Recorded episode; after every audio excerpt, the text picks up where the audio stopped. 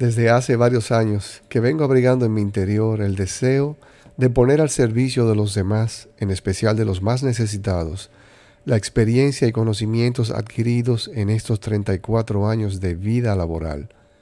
Aunque siempre traté de influenciar positivamente con mi ejemplo a las personas con las que me tocó el privilegio de trabajar, no fue sino hasta ahora, con el auge de los medios digitales, que entendí era el momento oportuno para hacerlo.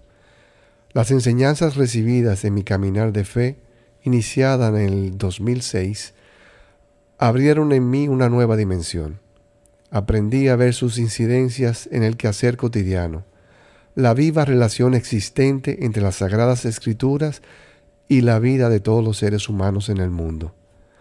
Sin importar tu cultura, nacionalidad, raza o área en la que te desempeñas laboralmente, las recomendaciones contenidas en la Biblia aplican con mayor vigencia hoy que nunca.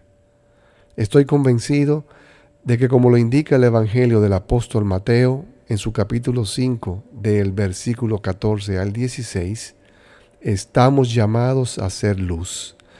Este es el propósito de mi podcast, lo que me mueve a responder al mandato de Jesucristo, colaborando con la construcción del reino desde mi humilde realidad. Me siento con el deber de actuar como un pequeño espejo que refleje la luz de Dios y permita que su luz llegue a todos y puedan así dar frutos y frutos en abundancia. ¿Cómo lo haremos?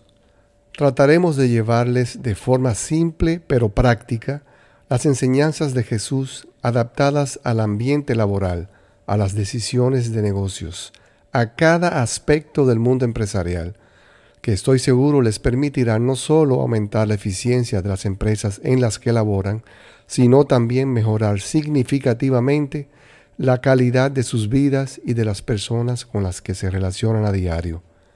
Les animo a no perderse nuestro primer episodio, Las Bienaventuranzas en los Negocios, ocho claves para lograr la eficiencia en las empresas de hoy. Les espero. Thank you.